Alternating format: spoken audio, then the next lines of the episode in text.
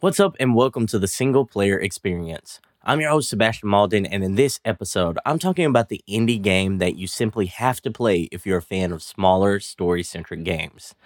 If you're the type of gamer who loves wholesome and cozy games, then this game I'm going to talk about today should shoot right to the top of your video game backlog list.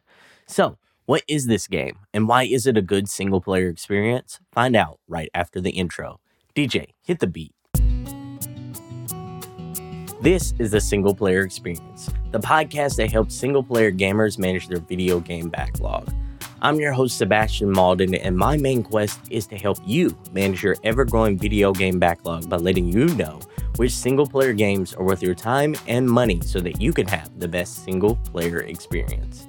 Now, without further ado, let's start the show. DJ, cut the beat. Sometimes in life, it's the smaller experiences or events that stick out the most. Like, for example, going to the store with a friend or cooking a meal with a loved one. It might seem like an everyday mundane thing to do, but these are often the events in our lives that we look back on fondly. Everyone has memories and moments like these. The game A Walk with Yiayia is built around a moment just like the ones I mentioned earlier. The game is centered on the main character simply taking a stroll around the neighborhood with his grandmother. Despite the game's smaller scale, it delivers big in everything it sets out to do. The game has a distinctive black, white, and gray tone mixed with a cute mixture of 2D and 3D retro art styles. As you play through the game, the settings kind of change up a bit, but every place you encounter is very well designed. Throughout the walk and your talk with your yiayia, which by the way translates to grandmother in Greek, you learn about your family and you learn about your yiayia's past. The writing here is where the game truly stands out.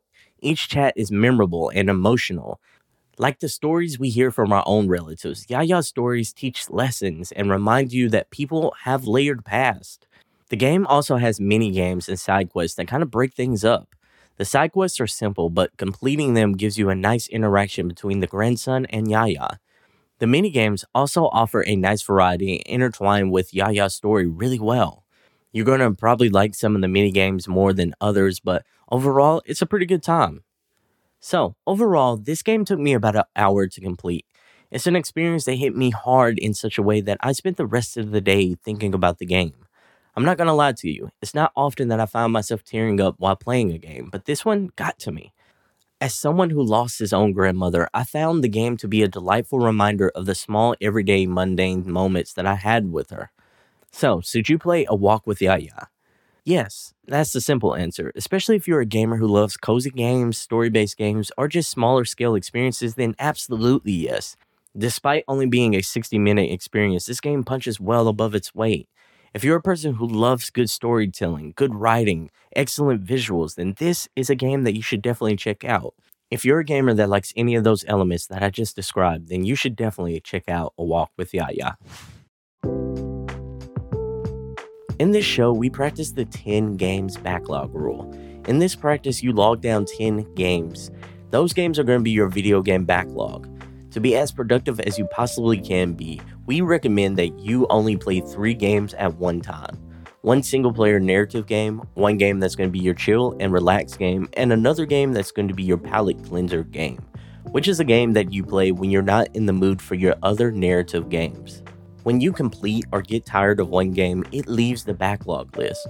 Then you decide which new game is added to the list and which game on the list advances to your active three games. So, where should Walk with Yiayia fit in your video game backlog list?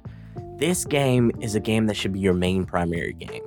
It's short, roughly about 60 minutes long, so you can play it in one sitting, enjoy it, and then move on to the next game in your video game backlog list. If you're a fan of wholesome and cozy games, then A Walk with Yiayia should definitely be in your video game backlog. So, that is the game recommendation of the week that you should consider adding to your backlog list. If you want me or my community of gamers to give you feedback on your backlog list, then join us in the Single Player Experience Discord server.